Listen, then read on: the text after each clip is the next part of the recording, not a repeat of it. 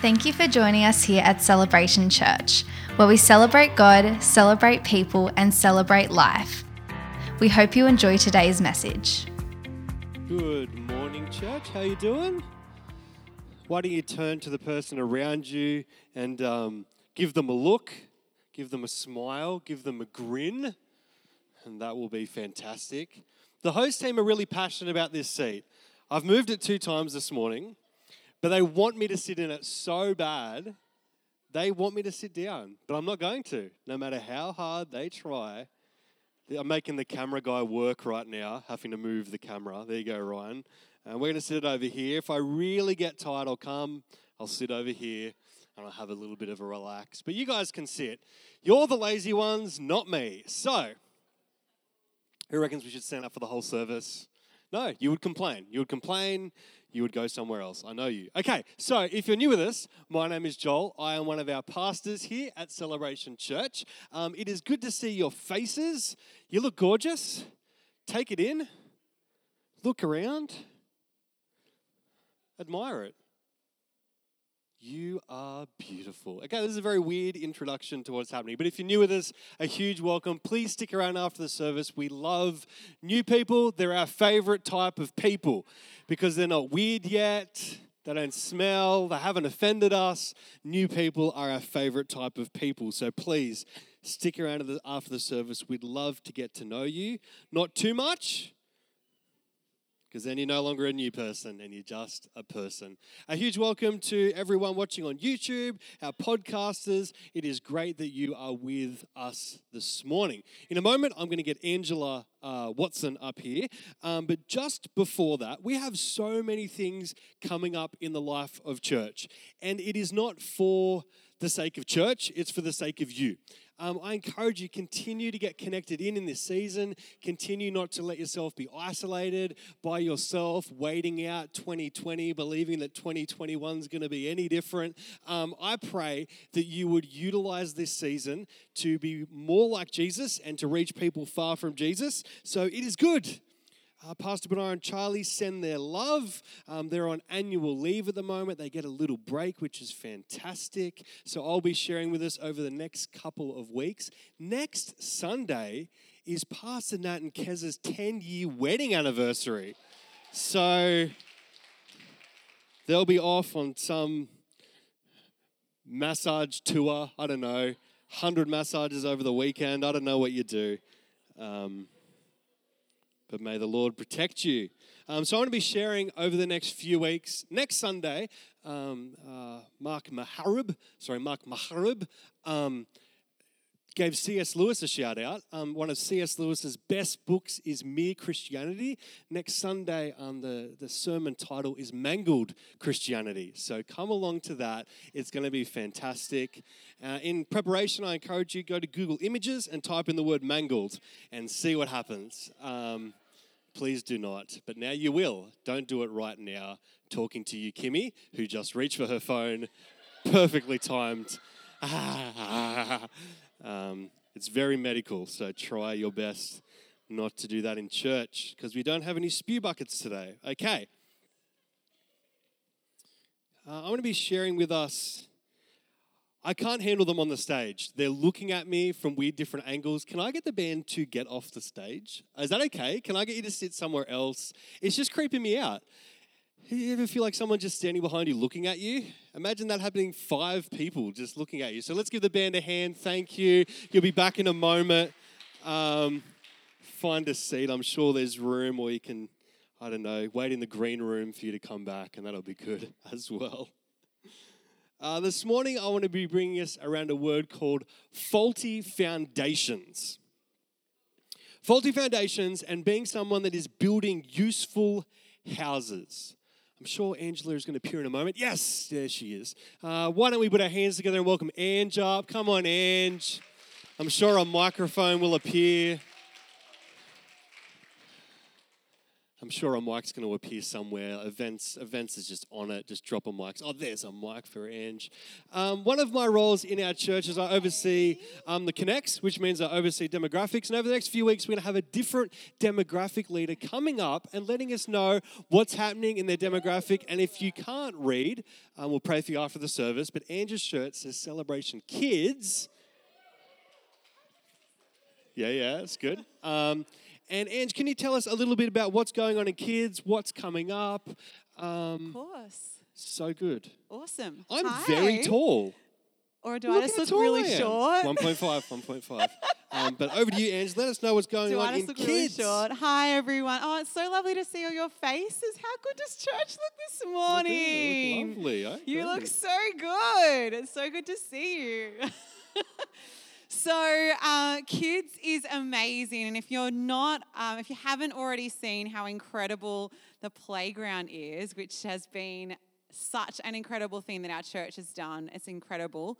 Um, favorite part is the fence. I like how it comes down and goes back up. It's, it's interactive. Amazing. It's amazing. It's an interactive fence. It costs extra money. Yes, we so love it. I head up kids, if you're not sure, with my amazing husband. So we have the honor and privilege of what I see, which is such an important ministry in our church of raising the next generation and the next generation to be strong in who they are, to know Jesus, and with that to do mighty exploits. And so we are just really passionate about that. We have an incredible team that head up amazing activities. We've just been out playing bull rush, and I'm like, not fit, so I did not run. Everyone else is out there like, but um, yeah. So at the moment, what I was like, that didn't land, guys. Sorry, I'm not funny like Josh. So, what we're doing at the moment, which is incredible, is we're setting up strong connect groups with our kids, which is so exciting. And what we're doing is we have an older age group, which is year three to year six, or about year five, because by year six they can start transitioning to youth, and a younger age group for kindergarten to year two. And also, we have our babies as well. So, and the heart behind that is. Um, that our kids will have a consistent connect leader um, that will be on with them twice each um, month, which will be fantastic to build those connections, um, to get that, I guess, that connection and that relationship with a Connect leader, um, and to just form those relationships with their own age group as well. Because we know that, like for a church family, we want our kids to feel, you know, they've got friends, they've got um, those connections, and then we're going to believe to build that out into our community. That's our heart, is to see kids of this area know and encounter Jesus. And this is a way that we can begin and then from that grow and do connect outreaches with our connect groups and just see God move so powerfully in our city and our nation, which is what we as a church are believing for. So keep praying for us, please. We need your prayers. Um, pray for our kids as well. We want to see them encounter Jesus. We want to see them know Jesus, have a relationship with Him, and also feel so empowered in their own identity to be who they are in the kingdom. I'm so passionate about them not waiting until they're in youth or till they're an adult or till, you know, they're married before they can actually do something for Jesus, that they have the same Holy Spirit, you know, they're able to see their schools change, their families change, this area change. And so be praying for our kids that they'll be so empowered to live out their kingdom identity with such strength with such passion and with such a devotion to Jesus. So we're excited and God's doing incredible things. Yes.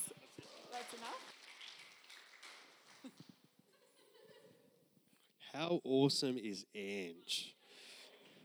MVP, one of the best. Um, let's continue to be praying, believing for the next generation. If you're a parent, um, at school, um, you have to have a certain amount of attendance to pass. Uh, don't let your kids fail um, their spiritual journey. Um, keep on making sure that they're connected, growing, moving forward. Um, I love our kids' ministry, our youth ministry. They are teams that are passionate about those demographics and really believing for growth in those areas. So if you're struggling with your kids or your youth, I encourage you let a youth leader or a kids leader get involved and be tag teaming so that your young people, when they hit uh, high school or university, have a spiritual foundation that has been built over years of God encounters um, so that they can weather the storms. And that'll be fantastic. Okay, so this morning we're going to be talking about faulty foundations and building useful houses. In a moment, I will pray. But when I'm talking about useful houses, I'm simply thinking about when it comes to your life, you as a person, if you were a house, are you useful or the opposite of useful? Useless. when it comes to us being a place where both God's presence can fill and both the presence of people is common, that people would encounter heaven in your life. Um, how are we doing? And how are we doing at addressing the faulty foundations that will limit and will destroy the house that God wants to build with your life. Um, me and Alex have recently, over the last few months, moved into the first home that we have built. Um, and we, we were there from the plans to the day that we moved in to the day three months in where we realized we never really needed that room um, and that should have more storage over there and there's not enough lighting in that area. Um, and i want to encourage us today to maybe examine the house that we are building and maybe evaluate um, are we sticking to the plan that god has for us are we staying on the floor plan? Is the structure good? Is the interior nice? Uh, are we the kind of house that people will encounter God or people will simply encounter your opinion? Our use is. Um, our use as Christians is, is very, very simple. It is to be filled with God and then carry God to people. It is to encounter heaven in such a way that people will look at our lives, encounter our Creator, and then have their lives transformed. They are not independent things. It is not your job to just encounter Jesus and have His presence. It is your job to do that in a way that people will, encounter Him too. So, are you ready to get into this thing? It's incredibly sad um, when Christians build useless houses where they work on rooms that no one will ever enter, where they will focus on topics and thoughts and dramas that in the scheme of eternity don't matter. It's been said before if like you won't be stressed about it in 5 years, don't be stressed about it today. If it won't be important in the scheme of eternity, don't spend your time doing it today. So it, it, it's frustrating um, often uh, when I see Christians, when I see people build houses that are no longer for the use of bringing heaven to earth or bringing people to heaven. So, I hope today, as we examine some faulty foundations, I'm going to give you four simple ways to ensure that we are being and building a useful house and repairing faulty foundations before the whole thing gets off plan. Does that sound good this morning? I want to pray for us because we all desperately need Jesus. Holy Spirit, I thank you that you are here, uh, that you're in this place, every single person watching on their lounge rooms or wherever they are, that you are there. This morning or this afternoon, tonight, when everyone is listening to this, I pray that uh, we be aware that your grace is with us, that your presence is with us. We don't simply need to jump through hoops, that you are empowering us to be your church, empowering us to do a purpose in this earth.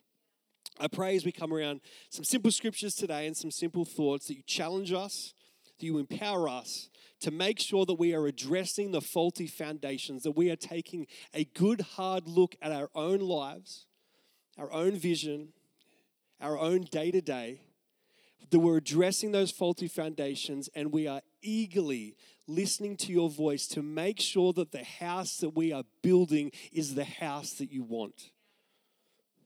May distractions fall.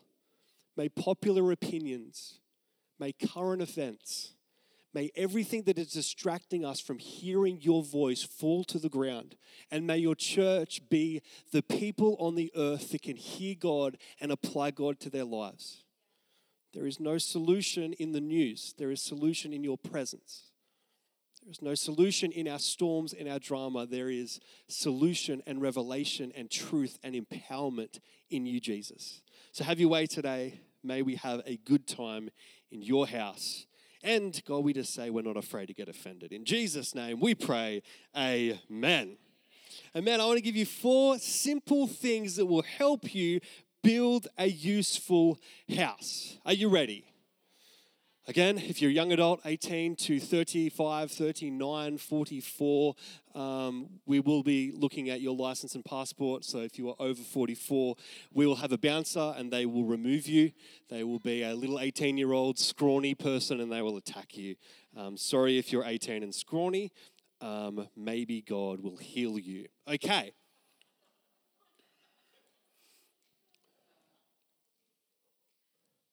Four things to ensure we're building a useful house. First thing is this to test for toxins. When we were building our house, um, one of the things that happened is they test the soil to make sure that what was ever in the soil wasn't going to erode and decay the concrete slab, the concrete foundation that we were going to build our house on. And if it's too acidic, if there's different things going on in your soil, you have to get upgraded foundations. Otherwise, soon, probably 10, 15, 20 years, the foundation will begin to decay and be destroyed. Luckily, our soil was good, that classic South Nowra soil. Mm-mm-mm. It's no Vincentia or like Killala, it's like salty soil. And it's like yuck soil, yuck your soil. Just because you're close to the beach, your soil's disgusting, okay? Um, definitely don't have any forgiveness, unforgiveness in my heart towards those areas and their beautiful views. But you have to test for toxins when you're building a house. And when we are being a house, a useful house for Jesus, and we're making sure we don't have faulty foundations, we have to do some basic tests to make sure we get the results that we need to make sure the foundation that we're building will stand up long term. Acts 2, verse 43 and 45 gives us an image of a toxic free culture. It says this in Acts 2, verse 43 45. Everyone was filled with awe at the many wonders and signs performed by the apostles. All the believers were together and had everything in common. They sold their property and possessions to give to anyone who had need. Everyone was filled with awe all the believers were together and they sold their property and possessions to give. All together give. This gives us a very clear picture of the opposite of what toxic is. This is the biggest toxic issue in the church. Are you ready for it? It's me culture. It's what I need for me. Is it was church convenient for me today? Is running a connect group and fighting for someone that might ultimately stab me in the back or the front, is that going to help me or is that not going to help me? And when church moves into being awe of what God is doing, being united together and giving to everyone that has need, we move into a culture that means that the foundation won't crack and crumble as life happens. And sure, you can fake it for a week or two. You can join a department and serve three Sundays. but when it comes down to it, if you have a me culture, that toxicity will decay the very thing that God is trying to build. And we have to understand if we will choose to be selfless both towards God and people, you are making a very large statement, which is God, I trust you with my life. I don't need to be me against the world because you are for me already. So we need to be in awe of what God is doing. We need to be united together and we need to have some actions. This gives us an image, a test if we are currently in toxic soil. The second little area when it comes to toxins is we need to be around toxin free people. Uh, it says this in Proverbs 14, verse 7 Leave the presence of a fool. Everyone say, fool. Leave the presence of a fool. Have you ever been in a conversation and someone has said, I must leave your presence, you fool? Um, if you haven't, maybe we're not applying uh, Proverbs 14, verse 7 very literally yet. Leave the presence of a fool, for there you do not meet words of knowledge. Everyone say knowledge. Other translations of this scripture um, encourage us to avoid stupid people.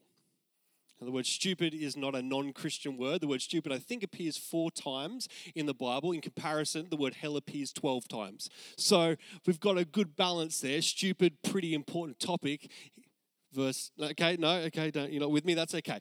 Um, we need to understand that we need to avoid foolishness and seek knowledge when it comes to the people that we are surrounding our life with, or we may find we have some toxic fools speaking into our foundations, and we never meet words of wisdom.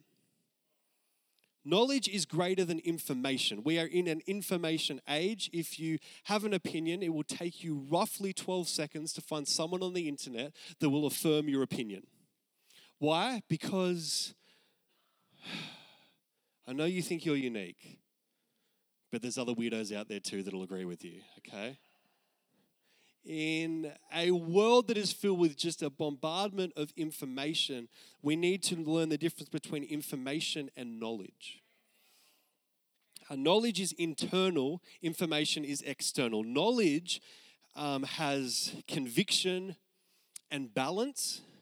Information lacks conviction and it is constantly warring for balance. We have um, I was sharing on Friday night um, why the Bible is still relevant because in 2000 ish years, um, nothing has really changed.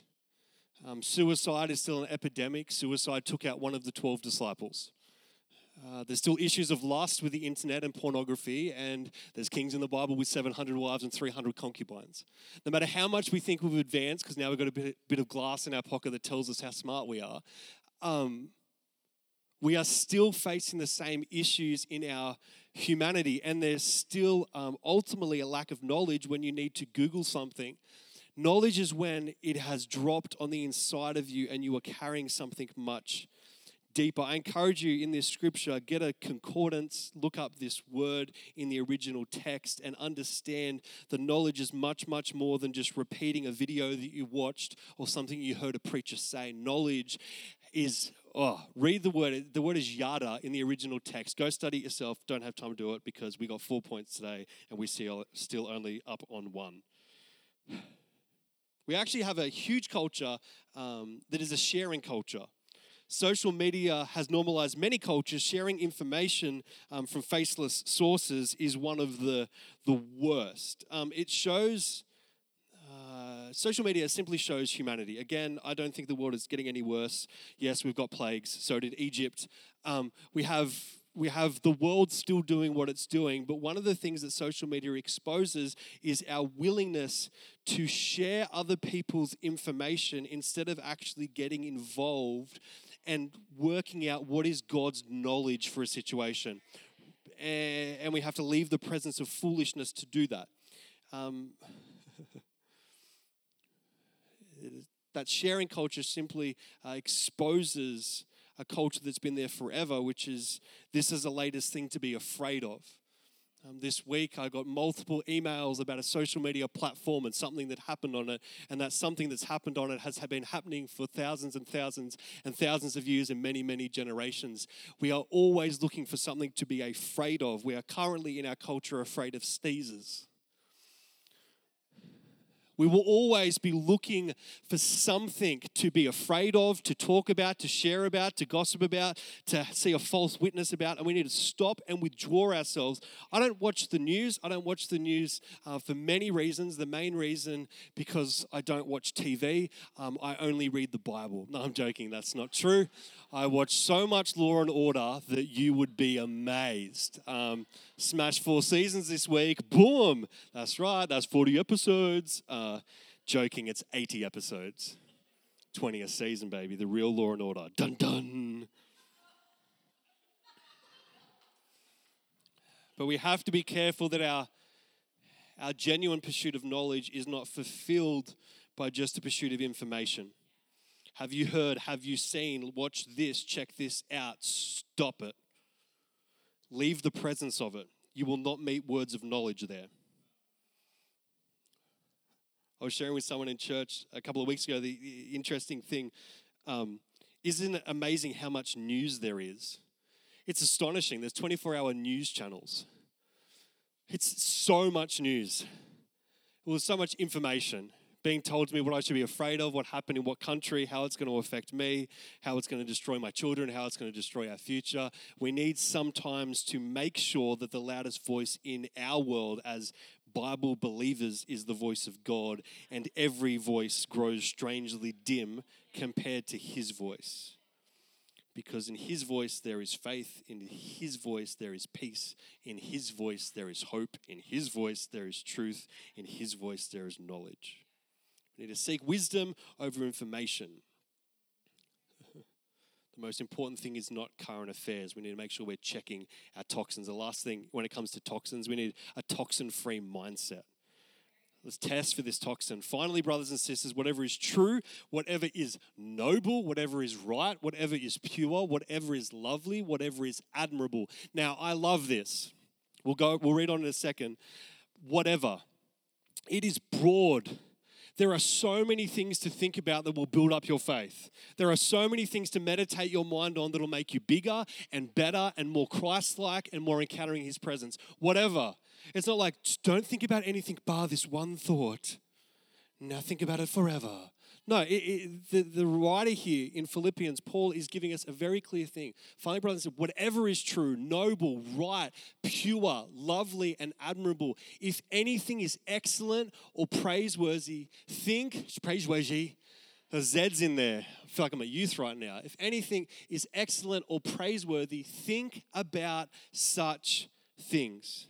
The word think here in the original text means to establish logic what it's telling us is we need to be thinking about the things of God to such a degree that it is now our logic. It is now the default of how we see and understand relationships, forgiveness, our world, our problems, our fears, our generosity, our stinginess, how it affects every area of our life. This word think here establishes pretty much how you're going to live your existence.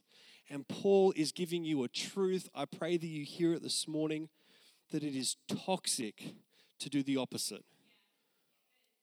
We shouldn't be. Finally, brothers, think about whatever is false, not noble, wrong, unpure, we spend so next week we're going to be talking about post popular scriptures and we're going to be looking at really popular quoted scriptures and then we're going to be looking at the verse after them and then we're going to understand that most of the time how we use those popular scriptures is wrong. And one of them is john 3.16 for god so loved the world blah blah blah blah blah. John 17 that he didn't send his son in the world to condemn the world yet the church spends most of its time condemning pointing out what isn't true, what isn't noble, what isn't right, whatever isn't pure, what isn't lovely, and what isn't admirable. Whew. Mangled Christianity come next week. Gonna be good. Everyone say, gonna be good.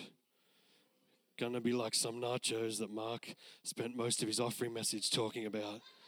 He spoke about it to such a degree, I thought he wanted us to give nachos to him. And I was like, is that what I do right now? I give you nachos?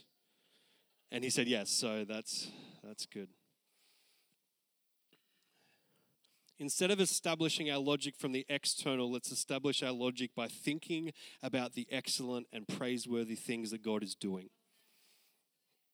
When it comes to our mindsets, we need to be careful of what we are setting our minds upon. And it is our privilege, it is our responsibility to choose the things that we are thinking about not letting everyone else tell you what you're thinking about, to you to stop and to think about them. Okay, we're coming to number two, but let's be very clear all toxins create faulty foundations. All toxins destroy useful houses, and we need to test. We need to be aggressive. We need to be violent. We spoke about violence on Friday night and the amazing scripture in John 15 14 about taking the kingdom by violence, and the church needs to be a place that will violently encounter heaven, not just sit back apathetically, waiting for 20 years to turn to 30 years to 40 years, but instead take it by violence. All toxins create faulty foundations. Let's stop, address our mindsets, address the people in our lives, address these things so that our house stays on plan. The second thing is this when it comes to faulty foundations hustle for muscle. Now, I exercise three ish times a day. I do about an hour of exercise three times a day. The fact that you are laughing is both disrespectful hurtful, and mean.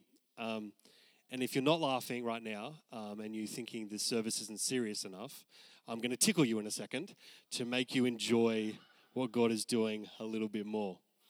I will not tickle you. I will not do that again. The incident report was filed, and I won't tickle Nat anymore. Okay. Hustle for muscle. When we hustle, when we work hard, we build muscle so that when the next challenge happens, we are strong enough to do it without God.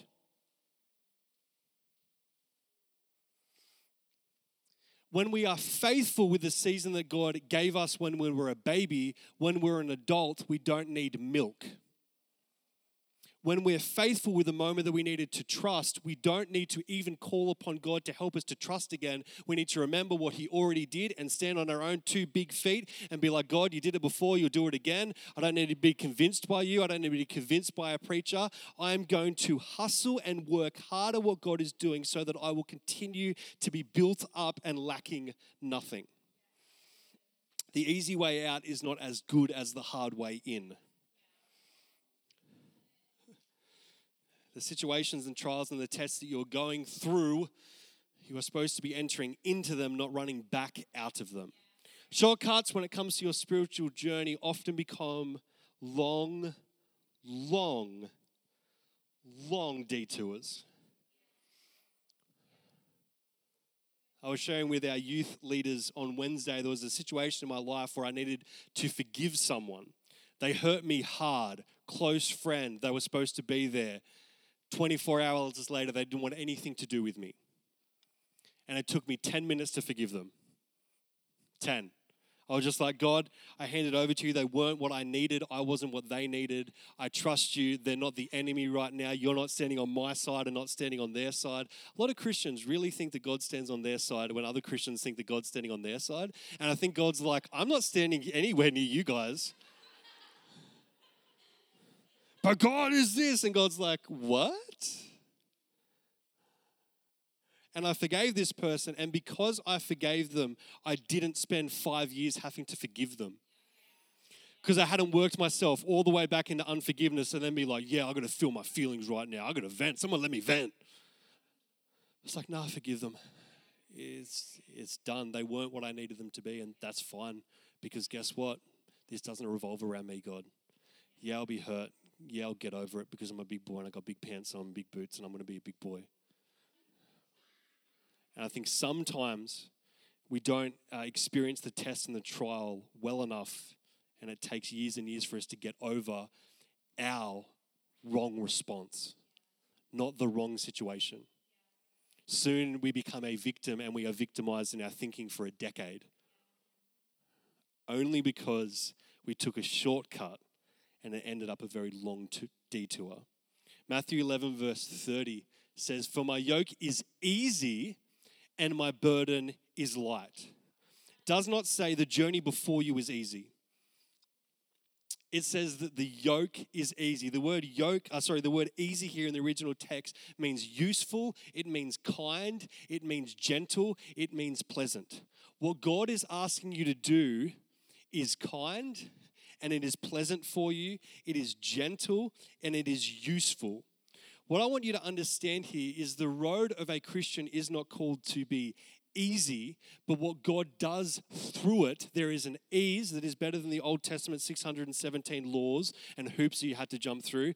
Do not mark your body in mourning for the dead, don't get tattoos, or the verse after it, a lot less popular. Do not cut the sides of your beard. Watto. But Jesus here in Matthew 11, verse 30, is showing us that it is there is an ease in what he is asking us to do. But it doesn't mean that the journey will be easy. It means that God isn't making it harder for you. In Galatians 6, verse 9, it says this Let us not become weary. In other words, it is easy to become weary. So let us not become weary in doing good.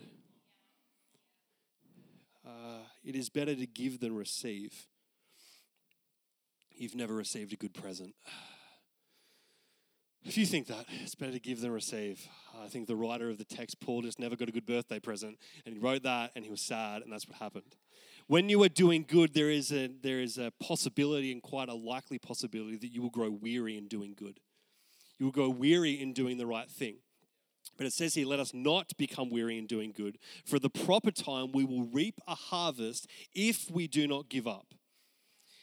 At the proper time, we will not reap a harvest if we give up.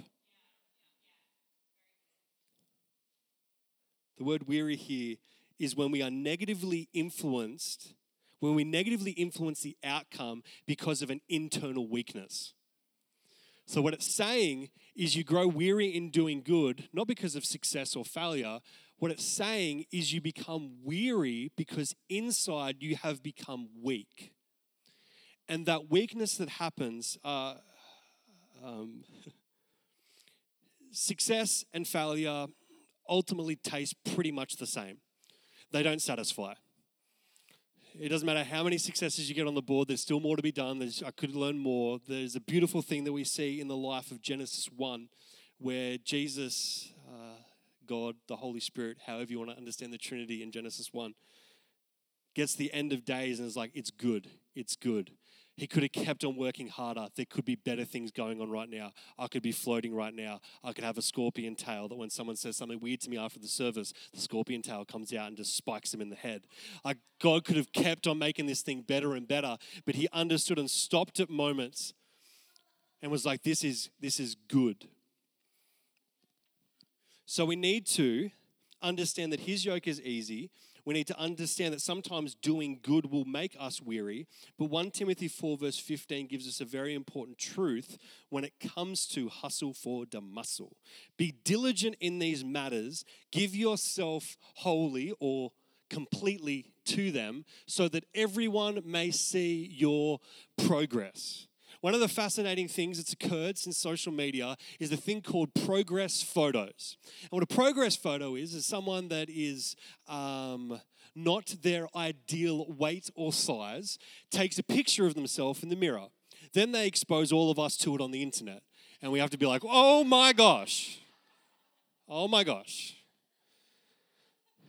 And then a few months later, they do the same picture in little short shorts and they make us all look at it and make us question how did he even get on the board? Um,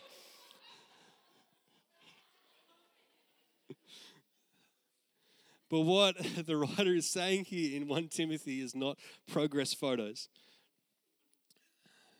The word progress here means to advance, and what it actually means is it gives the image of someone that is pioneering and chopping down a forest to make a new path.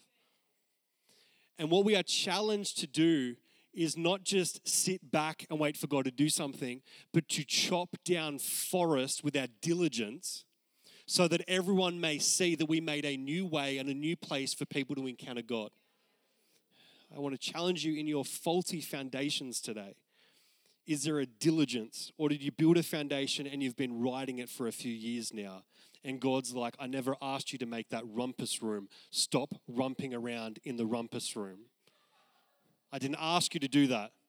Maybe church, maybe you got a vibe. Maybe you looked at someone else and were like, that's really helpful for their house, and I'm going to put it in my house. We need to keep on being diligent in the matters. The verses before this make it very clear of what Timothy's goal was, what Timothy's gifting was, and he had to be diligent with what he had. Give himself completely to them so that everyone may see your progress. I wonder if one of the six new people that gave their life to Jesus on Friday night walked in and looked at you today and then walked back into church three months later, I wonder if they would see your progress. I guarantee you, if you look back at them, you'll see theirs. We don't need to stop and be like, I stop progressing now.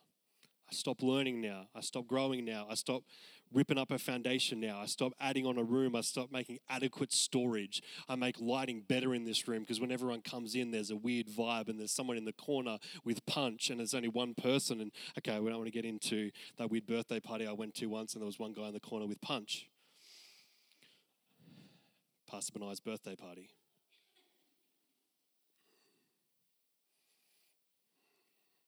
You don't do the right thing to do the right thing. You do the right thing to become the right person.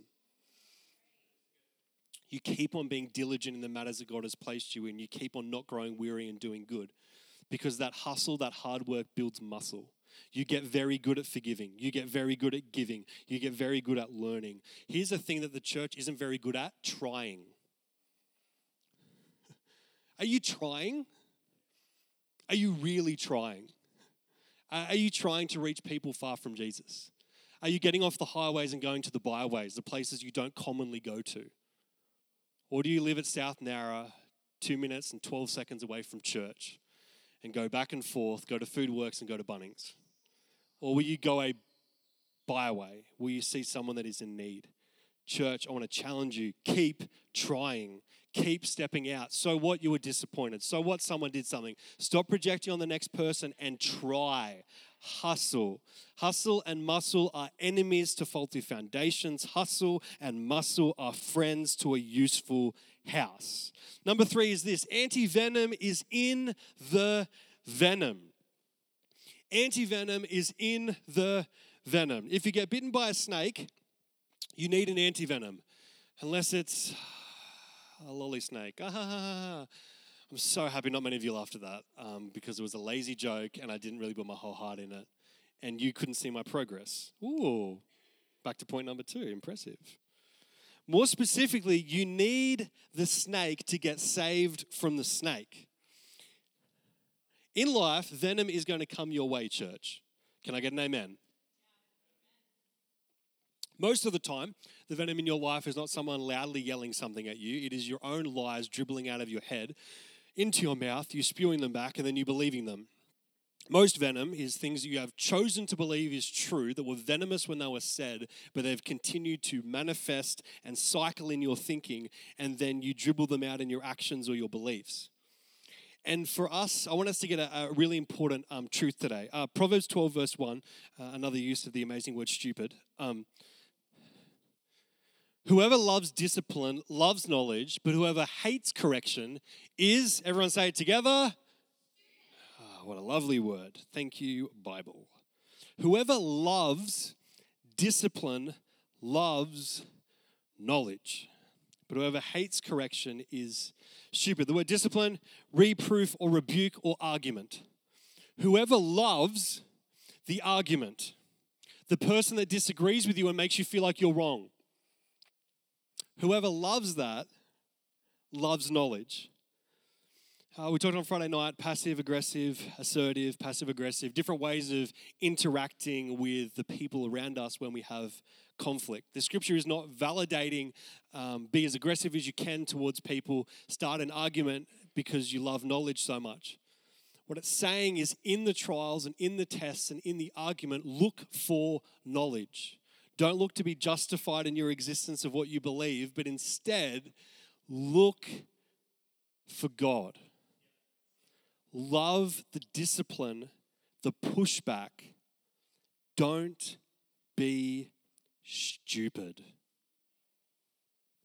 The church is not immune to stupidity. James 1, verse 2 to 4 Consider it pure joy, my brothers and sisters, whenever you face trials of many kinds, because you know that the testing of your faith produces perseverance. Let perseverance, perseverance finish, finish its work, so that you may be mature and complete, not lacking anything. Love it. It tells me that I'm able to be mature and complete and it tells me that I'm able to get to a point where I lack nothing.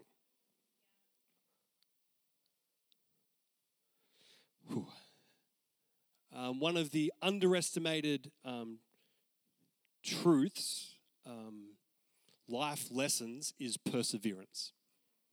Perseverance in this text means to remain under. It means in a situation instead of looking for a scapegoat or a way out, to remain under the trial and test until it finishes what it was supposed to do. Are you letting perseverance finish? Do you square up to the snakes in your life? Do you, uh, do you approach the thing that's throwing venom at you? Do you lock eyes with it? Do you ask yourself the question, what am I supposed to learn in this discipline? What am I supposed to learn in this argument? What am I supposed to learn even when it is venomous, rude, mean, lies, evil? Even when it is venomous, what can you learn and hear out of it? What truth can you gain about who you are and what you're supposed to do? Let me give you some life tip. A life tip. Life tip is this learn from everything. Learn from everything. Not just Wikipedia, not just your favorite YouTuber that agrees with you, not just that person that wrote that book once and you're like, yes, this book is everything. Ah, mm, mm, mm, Thank you. It's good to have you in the room, Haley. Often I'm in, I'm in rooms where Haley, Beth, and Ange aren't in them and no one laughs at my jokes. So it's good to have you here. Good to have you here, Beth. It's good that someone's on my side as I'm fighting this battle against these other people. I'm just joking. We're all on the same team. Another life tip is this don't sit the same test twice. Yes, there'll be another test in year four that looks like the test in year two, but don't just keep on going back to the same thing. Forgive. Forgive. If you've been in church for 20 years and are still struggling with forgiveness, why? You should be an expert of it by this point. Oh, but Christians are going to be mean to me. Yeah, yeah. The Bible tells us that the world will know that we are Jesus followers by how we love each other. And man, a major component of love is forgiveness. The longer you go on your journey, the less you should be sitting the same test again. Get your anti venom, baby. Get your meds. Get your pills. Ask yourself the question, the bigger questions. What was I supposed to learn? How was I supposed to grow? Not was I right and were they wrong, but what is the truth in it? I've often seen people have arguments about things. Who's right, who's wrong doesn't matter because the test that they failed was unity. The test that they failed was love. The test that they failed was forgiveness. The test that they failed was kindness. And everyone had their big pants on saying, I know best and I know best. And God just like, wow, this is the weirdest family dinner I've ever been at. I can't wait to move out and go to a different family's dinner because my family's weird and there's always some weird lady they just find on the side of the road and she comes to the dinner and I'm confused how she got there and who she even is. And then my one brother brings someone that my other brother hates and He's like, Danny's here, and my other brother's like, Danny can die. And it's just this weird dynamic. Okay, we verged into real life testimony there.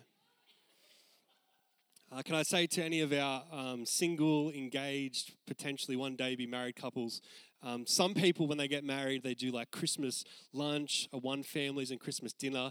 Don't do that. Just do it bi-yearly. Don't you don't need to torture yourself every single year.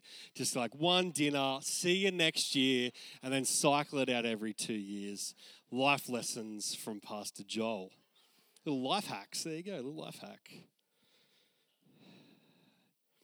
If you're in this room and your kids are in this room and they stop coming to your house, please write me a letter. I would love to read about it. Ask yourself the question what can I learn from this situation? How can I grab onto this test, this trial, and persevere and be like, what am I supposed to learn? Am I supposed to learn to love? Am I supposed to learn to believe the best instead of what they're saying? Am I supposed to forgive? Am I supposed to knock them down off the pedestal of agreeing with me and loving me and doing everything in their life for me? So that when they hurt me, it's no longer, oh my gosh, you hurt me. Your existence is supposed to never hurt me. It's supposed to be perfect for me because it's about me. You're in my world. Maybe we should stop and examine the venom and make sure it doesn't take part, uh, doesn't, doesn't uh, get ingrained in our foundations. Because pretty soon it'll decay our houses. So, venom untreated expands faulty foundations, and venom untreated decays useful houses. Another way of saying it is anti venom repairs faulty foundations, and anti venom heals useful houses. Get some anti venom up in you. If you've got unforgiveness in your heart because a Christian hurt you once, if you do not address it, not go to another Christian, another church, another person, if you don't address it, it will decay your foundation. 100%. I've been in church long enough to sit down with someone that is brand new, that has been in seven different churches before, and look them in the eyes and count down the days for them to accuse me of what they accuse their last leader or last pastor of. I've done it before, I've been through the rounds, and I've done it in my own life. We need to stop and we need to treat the venom that has got on the inside of us. It'll heal us, it'll repair us, it'll stop us from being decayed. Because the snake ain't thinking about you anymore. Stop thinking about them. Fourth thing is this if we're going to have good foundations, if we're going to have a good, useful house, we need to be quick to listen. Quick to listen. Pay attention. Listen to the voice of God. Pay attention to the Creator. Pay attention to the one who's drawing the plan so that you don't get halfway through the build and he's like, Why have you put a pool in the kitchen? And you're like, I like pools. I want to cook whilst in the water. And he's like, There's some issues here. We need to be stopping. Because all jokes aside, some of us have pools, leisure activities, all up in the wrong spots. Some of us don't have a dining room table because we've got so used to sitting at the couch watching TV. And when we're supposed to be inviting and people inclusive in our journey, a Christian journey that just saves you is not a Christian journey. Ta da! Jesus didn't come to save you, he came to save the world. Ta da! If your journey just gets you through that tax bill or that Optus bill or that drama or just that one trip to Bunnings and someone else have a mask and they lick the side of your face and you're like, I'm pretty sure I got it now. I have a little bit of a cough. Church, don't worry. I don't have COVID again. Um, but I went to get tested. I had, I did have COVID in March. The rumors are true. I went to get tested this week. Uh, I, I highly recommend it. It's amazing. If you've never had anyone clean the front of your brain before, it is. Mwah. They put it up there and they say something like it's like getting dumped by a wave. I, I don't know what that's like. I know what it's like to be dumped by a woman. That's very heartbreaking. It was year eight. Her name was Alex Bignell. She was going on a trip to Bali and she wanted to keep her options open in case she met a Balinese boy. Alex Bignell, I do not forgive you. Alex Mitchell, you are my wife. I forgive you. But the best thing is, I was in this line for two hours, saw some of you there. That was nice. Um, and I went in, and then they put me down, and they did that thing. And they said, "Have you ever had this test before?" I was like, "Yeah, I got, I got a positive result." And their eyes lit up with so much fear. And I was like, this is the best. Because in 2541, there are only nine people that are tested positive for COVID, and I know seven. I've seen more than the test clinic because we're all in a car once in Milton. Funny story, but it was good times.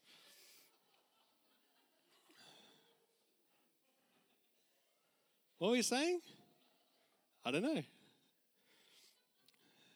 James 1, verse 19 um, says this My dear brothers and sisters, take note of this.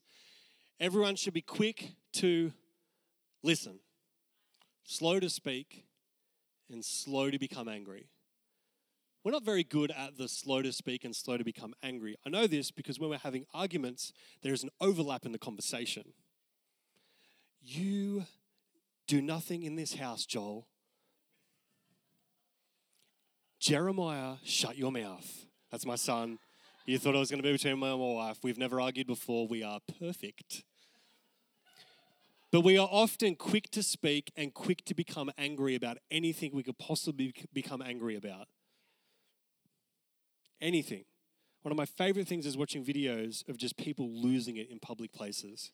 I just love it. It is just so beautiful to me. Um, oh, so good. Um, but everyone should be quick to listen, swift, ready, prompt. Listen means to hear, comprehend, and give audience to.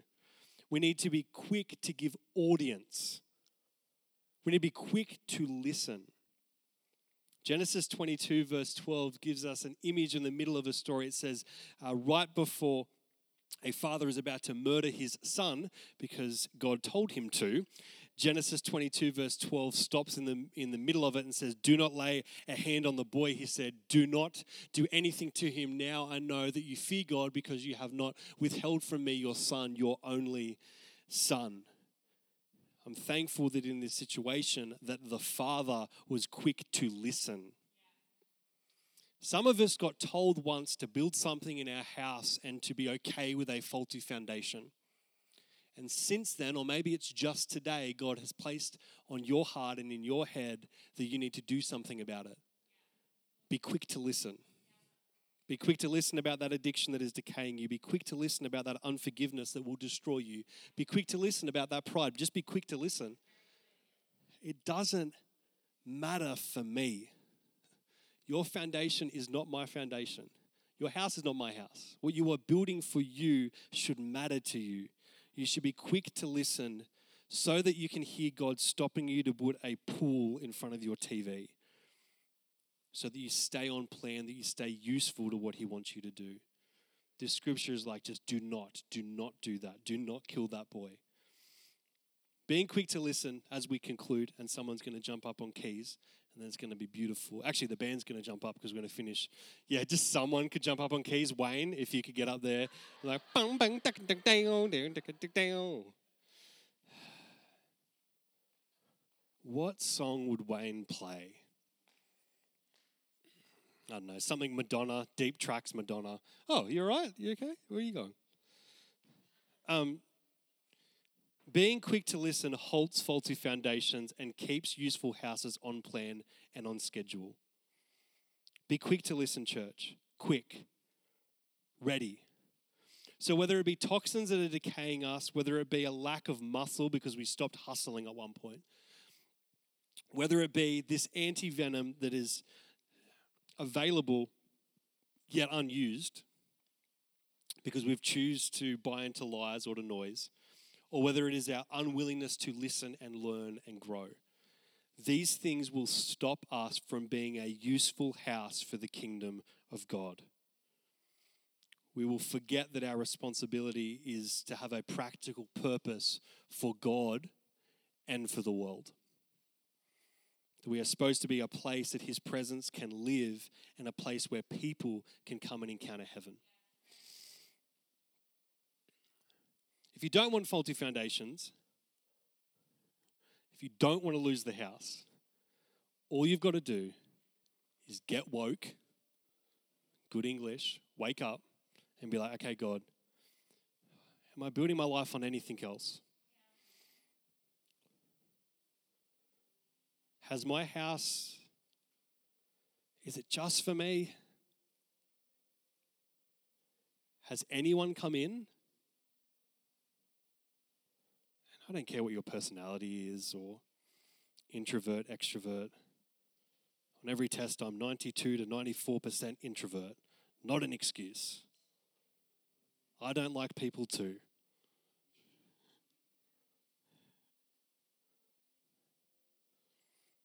If we don't work on the foundations, if we don't be intentional with being a useful house soon, we'll have we'll be left with an empty Christianity